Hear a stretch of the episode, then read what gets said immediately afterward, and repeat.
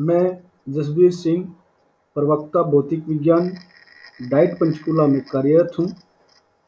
मैंने magical science के नाम से पॉडकास्ट चैनल आरंभ किया है, जिसके माध्यम से साइंस को मैजिक के रूप में बच्चों को सिखाने का प्रयास किया जाएगा। क्योंकि मैं ये मानता हूँ कि साइंस को पढ़ने के साथ साथ सीखने की आवश्यकता ज़्यादा है। धन्यवाद।